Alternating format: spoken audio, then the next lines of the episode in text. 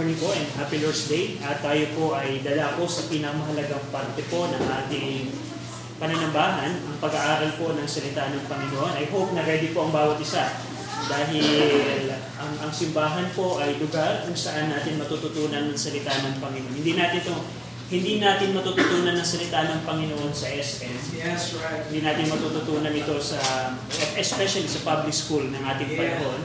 Uh, ang, ang, ang, ang mga eskwelahan po na kung saan, karamihan po ng eskwelahan ay lahat, karamihan po ay agreed sa salita ng Panginoon. And, uh, tinatry nilang i-explain ang lahat ng bagay na wala ang Diyos. And that's abomination po sa ating Panginoon. At tayo nagpapasalamat dahil may simbahan po uh, na kung saan tayo ay pwedeng matuto, matutunan natin ang salita ng Panginoon. And we appreciate po na kayo po ay kabahagi namin sa umaga nito. At sa ating pong pag-aaral ng salita ng Panginoon, we are in the series of lesson na pinag-aaralan natin yung Romans chapter six, seven, and eight. At na tayo po ay nasa Romans chapter eight. At bilang bibilangan po, last Sunday, tinanong na pinag-aralan natin, we have discussed or we have studied yung Romans chapter seven, yung tanong ni Apostle Pablo na who shall deliver me from the body of this death? Anong ibig sabihin nun? Dahil si Apostle Pablo na kahit siya'y mananampalataya na, na kahit siya'y Kristiyano na, meron pa rin labanan inside of him. Dahil ang isang mananampalataya po, hindi po ibig sabihin, hindi na po siya nagkakasala. Sabi ni Pablo, may mga bagay na dapat akong gawin pero hindi ko nagagawa. May mga bagay naman na dapat ginagawa ko pero hindi ko ginagawa. At sino magpapalaya sa akin ito? At nakita natin po last week na sa ating sariling kakayanan, hindi natin kayang magtagumpay sa old simple nature po natin. At ngayong linggo po pag-aaralan natin, ano ba ang, ang, ang binigay ng Diyos sa bawat mananampalataya upang tayo makaligtas sa kasalanan. At yun po pag-aaralan natin this morning. Tayo po lahat muna ay manalangin. Let's pray. Ama namin Diyos po na makapangyarihan sa lahat na nasa langit. We praise and thank you for another day that you have given to us. Thank you for the church. Thank you for the visitors. Thank you for everyone that are uh, that are in the church that are willing to listen to the Word of God. We pray and ask na pagpalain niyo po ang mensahe po ninyong mapapahayag. I pray na sa mga tao po na wala pang sa amin pong Panunso Kristo, we pray and ask na magligtas po kayo, magpaunawa kayo sa aming Panginoon. We ask this in Jesus' name. Amen. And amen. Thank you po. And we're studying Romans chapter eight sa umaga nito this morning. So welcome sir, welcome ma'am, and, and good to see you po. Good to see you sir. Okay, so Romans chapter eight, uh, Apostle Paul said in Romans chapter eight, verse one, there is therefore now no condemnation to them which are in Christ Jesus, who walk not after the flesh, but after the Spirit. I just want to to to to highlight the word therefore. So the word therefore means verse number one is connected in chapter seven, especially the question of Apostle Paul in verse number twenty-four. Who shall deliver me from the body of this death? Now, in, in, in chapter eight, we will see po the three-part deliverance of a Christian from sin. There is a past deliverance from sin, there is a present deliverance from sin, and there's a future deliverance from sin. Ibig sabihin po, in chapter number eight, makikita natin paano ang Panginoon iniligtas ang isang Kristiyano sa kasalanan nung nakalipas, sa kasalanan sa sa, sa kalusu, kala, kas, present ano tag uh, ka, ka, kasalukuyan. kasalukuyan sorry po nabubulol ako sa Tagalog kasalukuyan at sa hinaharap. And we're going to talk about this morning the deliverance from sin from the past. Now in verse number one, it's very very very very obvious na ang tinutukoy dito ni Apostle Paul, the past deliverance is the condemnation from sin. Now, we see in verse number one na uh, there is therefore now no condemnation, or sa Tagalog po, paghahatol. Paghahatol. And gusto ko lamang pong i-highlight sa atin na kahit po ang Diyos natin ay pag-ibig, kahit po ang Diyos natin ay mabuti, ang Diyos din po natin ay makatarungan. Meron po siyang condemnation na inihanda sa tao kung ang tao po ay hindi magsisisi sa kasalanan. And uh, pag sinabing condemnation, I just want na, sino sa inyo naka, nakapanood na ng trial sa korte? Yung pagkatapos ng hearing, yung judge na after ng, ng, ng maraming paglilitis, ang judge ay nagbigay na ng verdict. Ikaw ay hinahatulan ko na habang buhay na pagkakakulong. The verdict. And that's the condemnation. At alam niyo po ba na pagdating po ng panahon, lahat po ng tao ay haharap sa Diyos? Sabi ng, ng salita ng Panginoon, it's appointed unto man once to die, but after this, the judgment. The judgment. Kaya nga, makikita natin dito na kung ikaw ay nasa Panginoong Sokristo na, if you are in Christ, that's the word, that's the term of the Bible, to them that are believers, that you are in Christ, sabi ni Apostle Pablo, if you are in Christ, you don't have, there's no more condemnation awaiting for you. Now, titingnan natin later on, actually Paul explained in chapter number eight, verse four, why, why a believer doesn't have any condemnation from God anymore. So, but in, in verse number one, I just want na makita natin dito na, are you in Christ this morning? Are you in Christ this morning? Ang pagsisimba po ay hindi po nakapagliligtas. Yeah. Ang, ang, ang, ang religion po ay hindi po nakapagliligtas. Hindi ibig sabihin ikaw ay nabinyagan ng maliit. Ikaw ay ligtas na. The question, are you in Christ? Are you in Christ this morning? Dahil if you are not in Christ this morning, there's a condemnation waiting for you. Kung ikaw wala sa Panginoon sa Kristo ngayong umaga, merong condemnation na naghihintay sa iyo. There's a condemnation waiting for you. But isang blessing po sa mga mananampalataya na knowing na wala ng condemnation.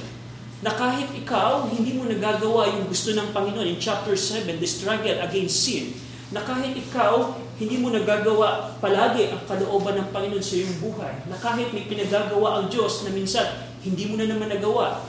May mga kasalanan na hindi pinagagawa sa iyo ng Diyos, pero nagawa mo na naman.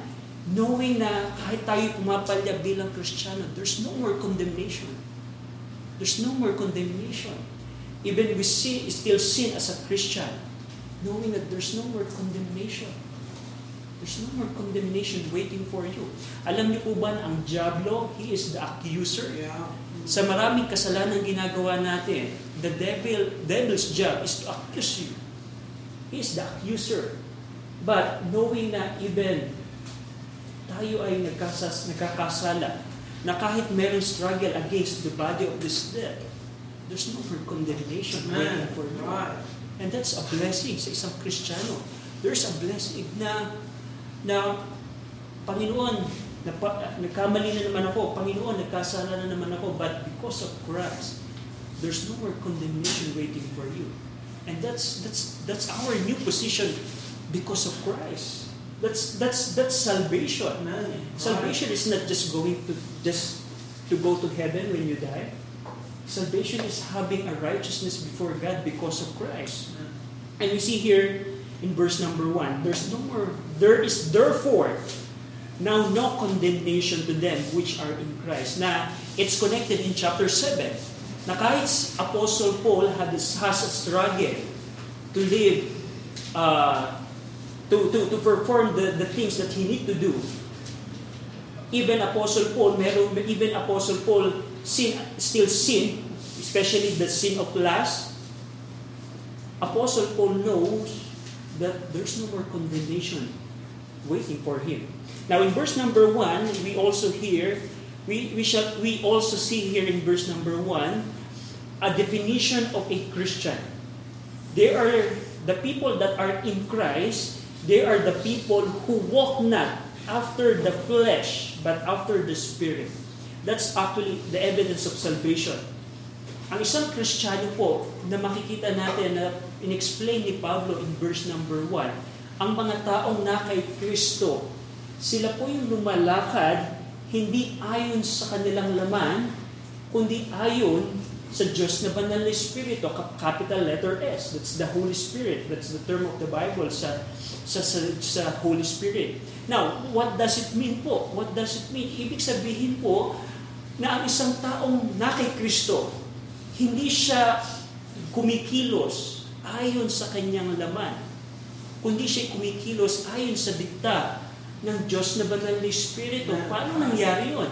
Paano, paano si Apostle Paul dogmatically speaking na the believers doesn't walk after the flesh anymore? How, how Paul said that? Now, you will see it in verse number two. Now, in verse number two, explain for. It's a connecting word. So, for the law or dominion or rule of the Spirit of life in Christ Jesus had made me free from the law of sin and death. And that's the reason kung bakit ang isang tao, a believer who is in Christ, is not walking after the flesh anymore. Right. Because the law of the Spirit of life already freed us from the dominion of law of sin and death. So very simple. Kaya pala, ang isang mananampalataya na kay Kristo, na kahit siya'y nagkakasala, kahit siya'y pumapalya, hindi na siya lumalakad ayon sa kanyang laman. Yes, pumapalya katulad ni Apostle Pablo, pero inside of a Christian, meron pa rin sumisigaw na Abba Father. Meron pa rin in, sa, sa, kanyang, sa kanyang loob na gustong sundin ang kalooban ng Panginoon. And that's the, the, the work of the Holy Spirit sa isang Kristiyano. Sa isang Kristiyano. Now, what we see here po, now in verse number one, nakita natin na there's no more condemnation sa isang mananampalataya. Pero tandaan po ninyo, iba po yung condemnation sa chastening. Hindi hindi ibig sabihin na, Brad, ah, wala na pala ang kondemnasyon kahit ako'y nagkakasala. Pero tandaan po natin, ang ating Panginoon ay mapagmahal na Diyos. He chasten us if we sin. There's no more condemnation waiting for us, but He chasten us. So hindi ibig sabihin na, ay, wala na ang condemnation pala. Pwede na akong gumawa ng, no, that's not a license to do sin sa isang Kristiyano. But God still loves us and He still chasten us. Now, what we see po in verse number uh, two, nakita natin in verse number two, he, Paul explained, ano yung, bakit tayo lumalakad na ayon sa Espiritu? Bakit tayo lumalakad na ayon sa Espiritu? Now, tingnan nyo din po in Romans chapter eight, verse fourteen, we jump in verse number fourteen, for as many as are led by the Spirit, that's the Holy Spirit of God, they are the sons of God. And that's the evidence of salvation. Right. Ang isang tao po na pinangungunahan ng Diyos na Banal na Espiritu, ang isang tao lumalakad ayon sa Espiritu. Kung anong gusto ng Banal na Espiritu sa kanya, yun ang ginagawa ng isang tao. Sila ang anak ng Diyos. Tandaan niyo po mga bata, mali po ang tinuturo ng mundo ito na lahat ng tao po ay anak ng Diyos. Yeah. Hindi po lahat ng tao ay anak ng Diyos, because in John chapter eight, sabi ng Panginoong Sokristo, meron pong anak ng Diablo. May mga anak po ng Diablo.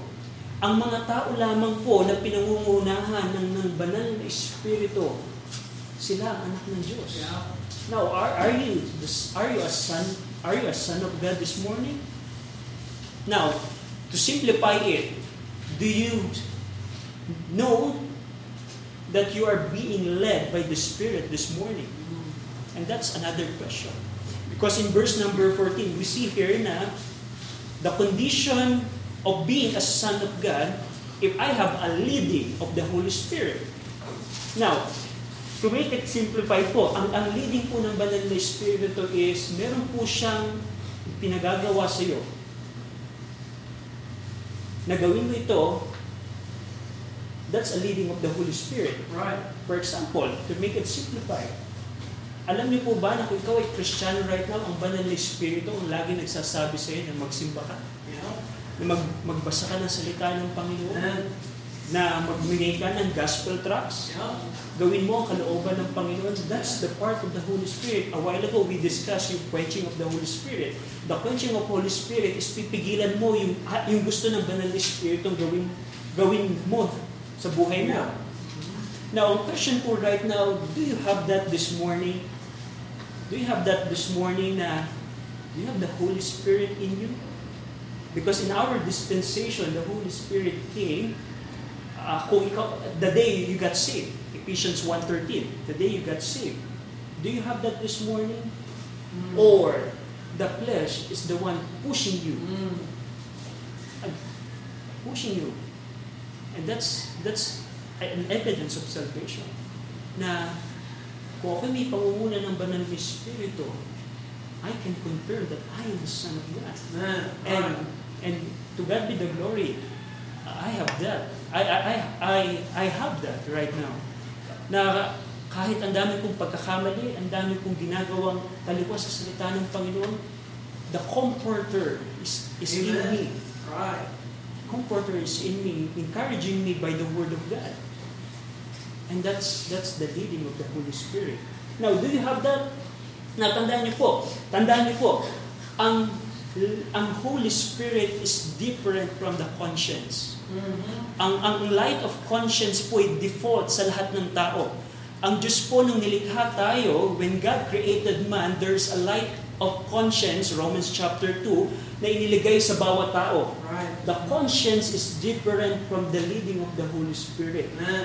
Maaring minsan, ay, Brad, yung bang, yung bang Holy Spirit, yung bang, the conscience is yung parang may, may, may, may, may liwanag inside of you na parang ginagawa mo yung batas, na kahit hindi wala kang hawak na batas.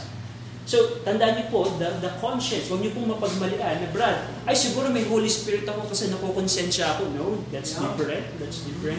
The leading of the Holy Spirit is different from the conscience. Now, question is, do you have that this morning? Do you have the leading of the Holy Spirit? Naalala ko po, nung ako po ay bagong ligtas, ako'y ayaw ko pong magsimba ng, ng palagi. But the Holy Spirit is pushing me to go to church. And that's the, the the job of the Holy Spirit. May mga pagkakataon na gusto kong gawin yung kasalanan ito, but the Holy Spirit is hindering me. May mga pagkakataon na ayaw kong magbasa ng Bible, mas gusto ko na lamang matulog sa daming ginawa maghapon. The Holy Spirit is pushing me, no, you need to read your Bible. The, may mga pagkakataon na ayaw kong manalangin, but the Holy Spirit is pushing me to to pray. Do you have that this morning? Friend, do you have that this morning? Because the Bible says, if you are not being led by the Spirit, you are not the Son of God. Mm. You are not the Son of God. And that's what we see Paul na dogmatically, Paul had said, na who are the people who are in Christ, they are the people who walk not after the flesh, but after the Spirit. We see in verse number two, Paul said the reason, because the law of the Spirit of life or the dominion, yung law there, the word law there is dominion or rule or um, influence.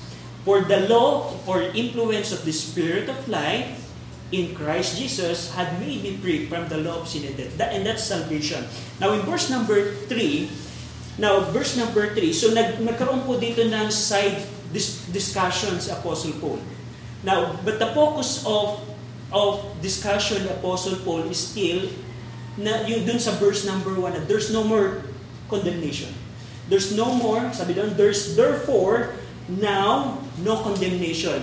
And Paul explained that in verse number three and four. Paano nangyari, how it happened, na isa-isang mananampalataya na wala ng condemnation? Paano nangyari? Why? How? Verse number three. For what the law could not do, in that it was weak through the flesh. What it means is, the law cannot justify, and the law cannot sanctify. Yan ang sinasabi ni Apostle Paul. If you study po Romans chapter one hanggang chapter seven, you already, kung, kung, kung, kung, kung uh, nabasa niyo po Romans chapter one hanggang seven, we know na the law cannot justify us. The law cannot justify us. Kahit ako'y gumagawa ng batas, hindi ito magdadala sa akin na maging matuwid sa harapan ng Panginoon. Now, in application, hindi ibig sabihin na nagsisimba ka, na nagdadasal ka, gumagawa ka ng mga reliyosong mga bagay, ay magiging matuwid ka sa harapan ng Panginoon. Yan ang mali po sa mga Katoliko. Every Catholic believes na kung sila'y gagawa ng mabuti, sila'y tutungo ng langit. No. Salvation is not by doing good or doing the law.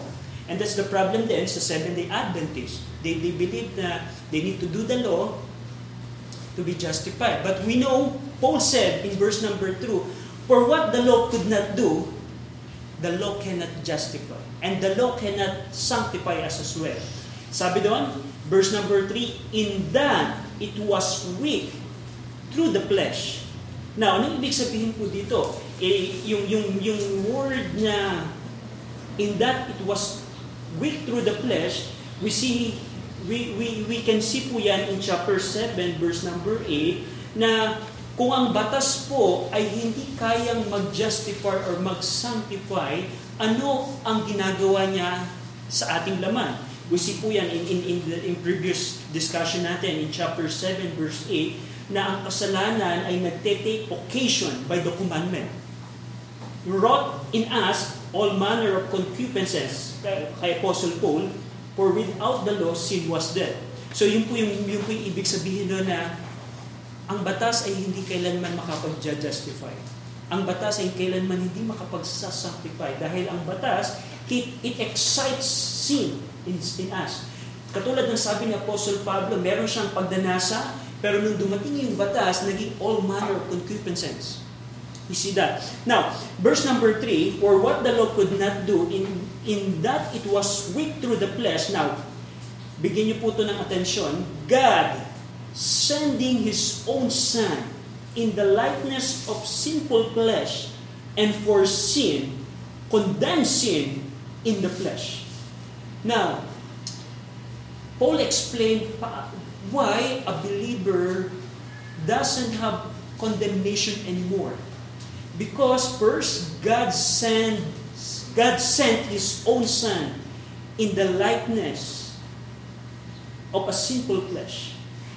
And we know na ang Panginoong Sokristo po, ay, ay tandaan niyo po, ang Panginoong Sokristo po ay Diyos na nagkatawang tao.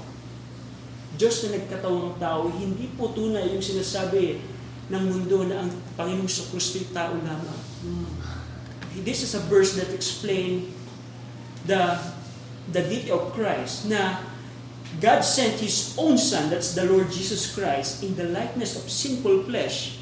Now, we see po yan in Philippians chapter two. Now, we, uh, as we compare scripture by scripture, tingnan natin yung Philippians chapter two. So, God sent His own Son in the likeness of sinful flesh. Let's go po in Philippians chapter two. In Philippians chapter two, in verse number five to eight. Philippians chapter two, verse five to eight. May request po na basahin po natin ng sabay-sabay. Philippians chapter two, verse five to eight. Nandiyan po kayo. Ready? Read. Let this mind be in you, which was also in Christ Jesus, who being in the form of God, thought it not robbery to be equal with God, but made himself of no reputation, and took upon him the form of a servant, and was made in the likeness of men. And being found in fashion as a man, he humbled himself and became obedient unto death, even the death of the cross. And that's what That's a commentary po ng Romans chapter eight verse number three. Kung paano God sending His own Son in the likeness of sinful flesh. What happened is, Christ being in the form of God, He is God, being in the form of God, thought it not robbery to be equal with God, but made Himself of no reputation and took upon Him the form of a servant and was made in the likeness of men. And that's that's the commentary po ng Romans chapter eight verse number three. Paul explained in Philippians chapter two what happened. Na ang Diyos, ang Panginoong Sokristo po ay Diyos. Siya po, ang Panginoong Sokristo po ay kasama ng, ng Diyos Ama nung nilikha po ang lahat ng bagay. But having a form of servant, He emptied Himself. That's the word. Being in the form of God, thought it not robbery to be equal with God, but made Himself of no reputation. He emptied Himself. He emptied Himself. Bakit kaya? Now, go back in Romans chapter eight. Why? Why God the Father sent His own Son in the likeness of us, in the likeness of a sinful flesh? Now, we see po in Romans chapter eight, yung kasunod po ng sabi ni Pablo, in Romans chapter eight, verse number three, Uh, Romans eight three, sabi doon, God sending His own Son in the likeness. Tandaan niyo din po, the word likeness, kawari, pero hindi po siya simple flesh. Katulad naman. Christ is not doesn't have a sinful flesh, but that's Christ had a likeness of a sinful flesh. So, kawani lamang siya. Tandaan niyo po yan. Hindi, kailanman po, hindi po nagkasala ang Panunso Kristo. Sabi ng bukop ng, ng salita ng Panginoon, tinukso siya sa lahat ng, ng anggulo. Yet without sin. He was tempted in all point. Yet without sin. We see here na in verse number three, God sending His own Son in the likeness of sinful flesh, comma, and for sin. Ang ibig sabihin po niya, He became sacrifice for sin. Sacrifice for sin. He is the atoning victim para sa ating pong mga kasalanan. Now, we see po yan in Hebrews chapter nine, Hebrews chapter nine, verse number twenty-six. As we compare scripture by scripture, Hebrews chapter nine, verse number twenty-six. Hebrews chapter nine, verse number twenty-six. Sabi po dito niya po ni Apostle Paul, for then must he often have suffered since the foundation of the world, but now once in the end of the world, had he appeared to put away sin by the sacrifice of himself. So what happened pala is, God sent His own Son na merong katawan na katulad natin upang maging sakripisyo para sa ating kasalanan. And that's the whole picture of the Levitical uh, sacrifices na ating pinag-aaralan. That's the picture. That's the type. He is all, he, he, he became sacrifice for sin. He is the atoning victim. He is the atoning victim. Na, na kung, kung, kung, kung, kung ipipicture niyo po yung, yung, yung sacrificial na ginagawa po ng, ng mga, mga Levi's, ng mga Israel po. Kung paano yung, yung, yung, yung goat na walang kasalanan, pero yung goat yung papatayin. Right. Mm-hmm. Can you imagine that? Na wait, wala namang kasalanan tong animal na to. Pero siya yung nagbayad ng kasalanan ng tao. And that's the picture of the Lord Jesus Christ. He became the atoning victim of the sin of the world. Binayaran niya ang kasalanan po ng sanlibutan. Now, verse number three, ano po ang kasunod doon? God sending His own Son in the likeness of, of a sinful flesh, and for sin, now, this is the thing, condemns sin in the flesh. God the Father condemns sin in the flesh of the Lord Jesus Christ. God sent His own Son to have this kind of flesh, a simple flesh, this this kind in the in, in, in likeness of the simple flesh, for sin, and God the Father condemns sin in Christ's flesh. Kinundima ng Diyos Ama ang kasalanan sa katawan ng Panginoong Kristo. And that's the reason why I don't have condemnation anymore. Because Amen. Condemnation was done two thousand years ago. Amen. Now, tingnan niyo po in Hebrews chapter ten. Hebrews chapter ten. Hebrews chapter ten. Kaya pala sinabi dito ni Pablo, the, for what the law could not do. Hindi kayang gawin ng, ng, ng, ng batas na tanggalin yung condemnation sa akin. Dahil ang batas po, na akala ko'y nagre-resulta ng buhay, sabi ng Apostle Paul, ay nagre-resulta pala ng kamatayan in chapter seven. Now, in Hebrews chapter ten, actually, Hebrews chapter ten, verse one to ten, basahin nyo na lamang po sa bahay, but we're just going to read verse one, verse four, and verse ten.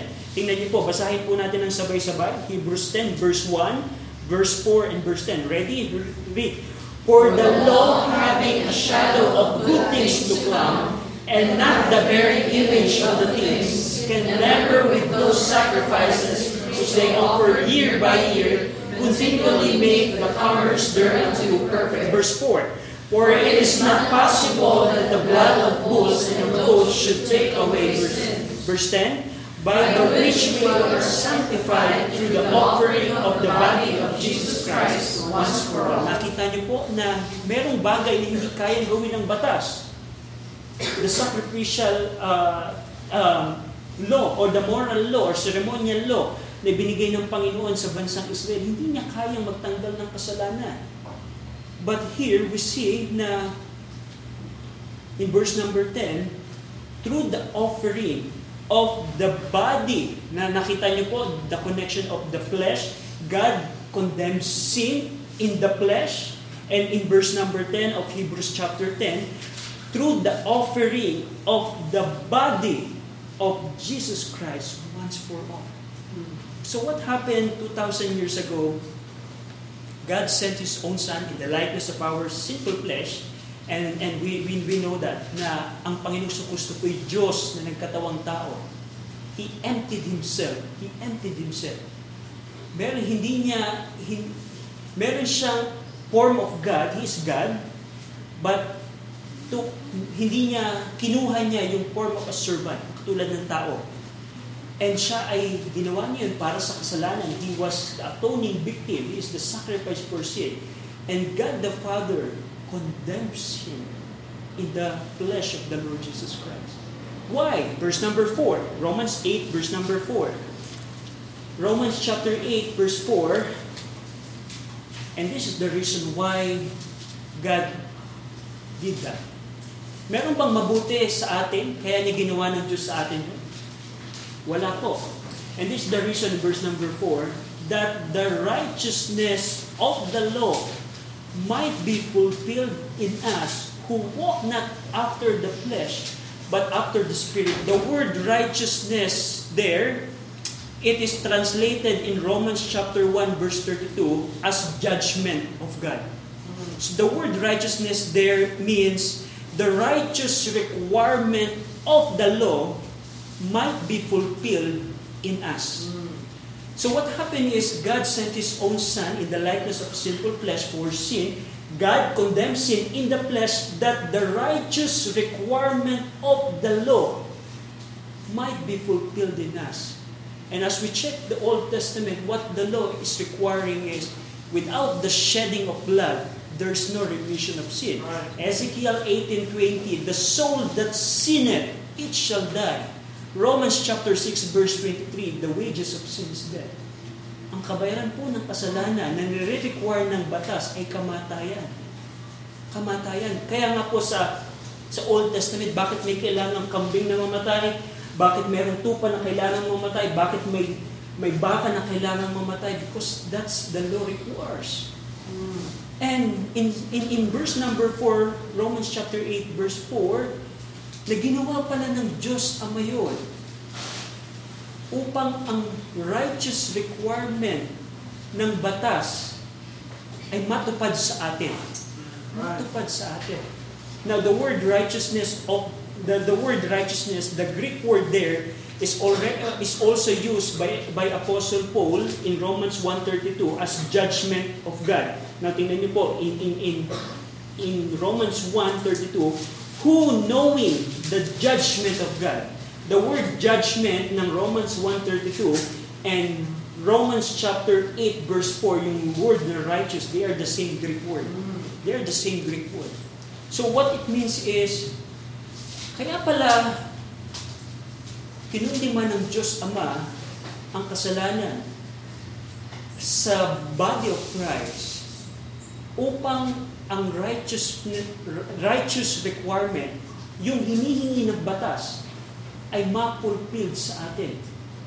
Now, tandaan niyo po, gusto ko din mapansin niyo sa verse number four, fulfilled in us, not fulfilled by us.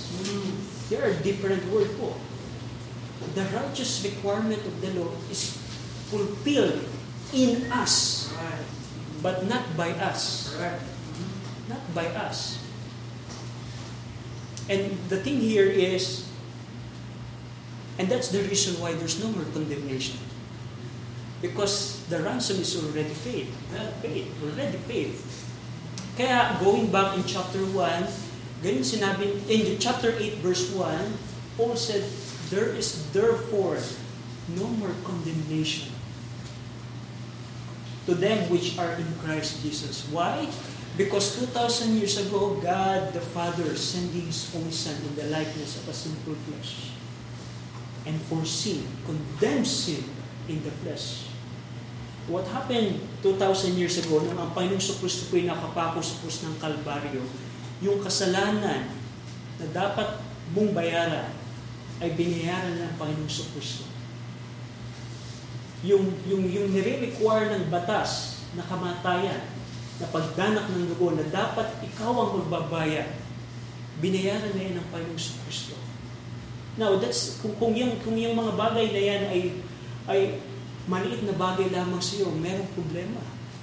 Merong problema sa iyo dahil, tandaan nyo, nakita, nakita nyo po dito sa Romans chapter eight verse four, the, the righteousness of the law was fulfilled in us. Hindi tayo ang gumawa. Hindi ikaw ang gumawa. Now, kung, kung hindi mo tatanggapin ang Panginoon sa Kristo, hindi ka magsisisi sa iyong mga kasalanan. Darating ang panahon, the righteous requirement of the law will be fulfilled by you for eternity. For eternity. Pero hanggang ngayon, na binibigyan ka pa ng liwanag ng Panginoon na magsisi sa iyong mga kasalanan, talikuran ng kasalanan, sampalatayaan ng Panginoon sa Kristo, posible na ang kasalanan may mapagbayaran ng Panginoon sa Kristo in the sight of God the Father. Tandaan niyo po, mga kabataan, ang Diyos po natin ay banal na Diyos at makatarungan po na Diyos.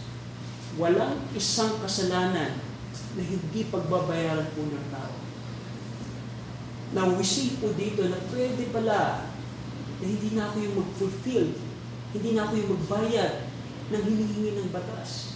Pwede pa lang ang ating Panginoong Kristo. Paano? Sa pamamagitan ng repentance toward God and faith toward our Lord Jesus Christ. Ang, ang atandaan niyo po, ang buhay po natin ay napakaikli lamang. Napakaikli lamang. Huwag niyo pong paglaruan ang buhay. Dahil habang ang Panginoon, yung, yung pagkakataon, alam niyo po ba? Alam niyo ba mga kabataan? Yung pagkakataon na ikaw ay nasa umaga, nasa simbahan na to, napakinggan mo yung mensahe nito, binibigyan ka ng Panginoon ng liwanag. You have to respond. Yeah. Yung pong mga tao na nakareceive ng gospel tracts, akala nila ay malit na bagay rin. No. God is giving light. Mm-hmm. Pero tandaan niyo po, ang liwanag na binibigay ng Panginoon ay merong hangganan. Mm-hmm. Merong hangganan niya. Kaya nga, we see here na kailangan mong magsisi. Kung ikaw ay wala pa sa Panginoong Kristo, what we see po dito, na isang Kristiyano pala, ang isang anak ng Diyos pala, ay pinangungunahan ng Banal na Espiritu.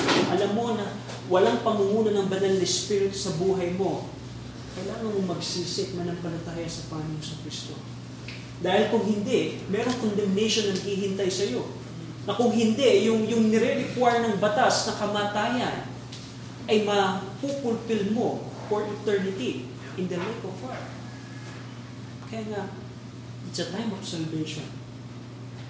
Magsisi sa kasalanan, manampalataya sa Panginoong Kristo. At sa mga mananampalataya naman this morning, what a blessing. Katulad ni Apostle Pablo na may mga bagay na dapat kong gawin pero kumapal na na naman ako. Kahit, Panginoon, you know that I want to do your will but I still fail you. Even the devil accuse you. The thing is, there's no more condemnation. There's no more condemnation. And that's the reason why Hebrews chapter four said, when you pray, you pray with boldness. In the boldness in the throne of grace. You come to the throne of God with boldness. Why? Because I don't have any condemnation anymore. The, the the ransom or the righteous requirement of the law is already paid. Why should we? Why should I come to God with with shyness? Kaya nga, bilang mga mananampalataya, do you do you appreciate that? That there's no more condemnation waiting for you. Do you appreciate that? God the Father sent His own Son in the likeness of our sinful flesh. And God the Father condemns sin na dapat tayong gagawa. Dapat tayong gagawa. What a blessing na wala ng condemnation. What a blessing na alam mo, pag hinarap mo ang Diyos Ama, you are perfectly righteous because of the imputed righteousness of Christ. And that's a blessing po sa mga mananampalataya. What a blessing. Now, we see here po na bilang bilang pagtatapos, bilang mga mananampalataya, we need to walk after after the Spirit. We know we need to walk after the Spirit. And walking in the Spirit is a day-to-day basis. You know? Day-to-day basis. Kapag ka ang banal na Espiritu, when the Holy Spirit is saying you something, read your Bible, pray, witness someone, go to church, you need to obey it. You need to obey it. Now, as we close Galatians chapter five, before I forgot, in Galatians chapter five, uh, we see in Galatians chapter five, yung kung fruits, fruit of the flesh and fruit of the Spirit. But I just want to highlight Romans five verse sixteen, this I say then, walk in the Spirit and ye shall not fulfill the lust of the flesh. So naalala niyo po ba yung pusang puti, pusang itim? Kung kayo ay lalakad, Kristiyano, kung ikaw ay maglalakad ayon sa Espiritu in a day-to-day basis, you will not fulfill the lust of the flesh. Very simple. Walk in the Spirit. That's the challenge po sa mga mananampalataya. Shall we pray? Let's pray. Ama namin Diyos po na makapangyarihan sa lahat. We praise and thank you po sa mensahe po na aming napakinggan. Salamat, Ama. You sent your own Son in the likeness of our simple flesh. He is the atoning victim for our sin. And you condemn sin in the body of the Lord Jesus Christ upang kami, Panginoon, ay magkaroon ng katuwiran sa harapan mo. We praise you for that, Panginoon. Salamat po din sa mensaheng aming napakinggan. We pray na sa imbitasyon ay kayo din po mangusap sa aming kalagitnaan. In Jesus' name we pray. Amen, brother.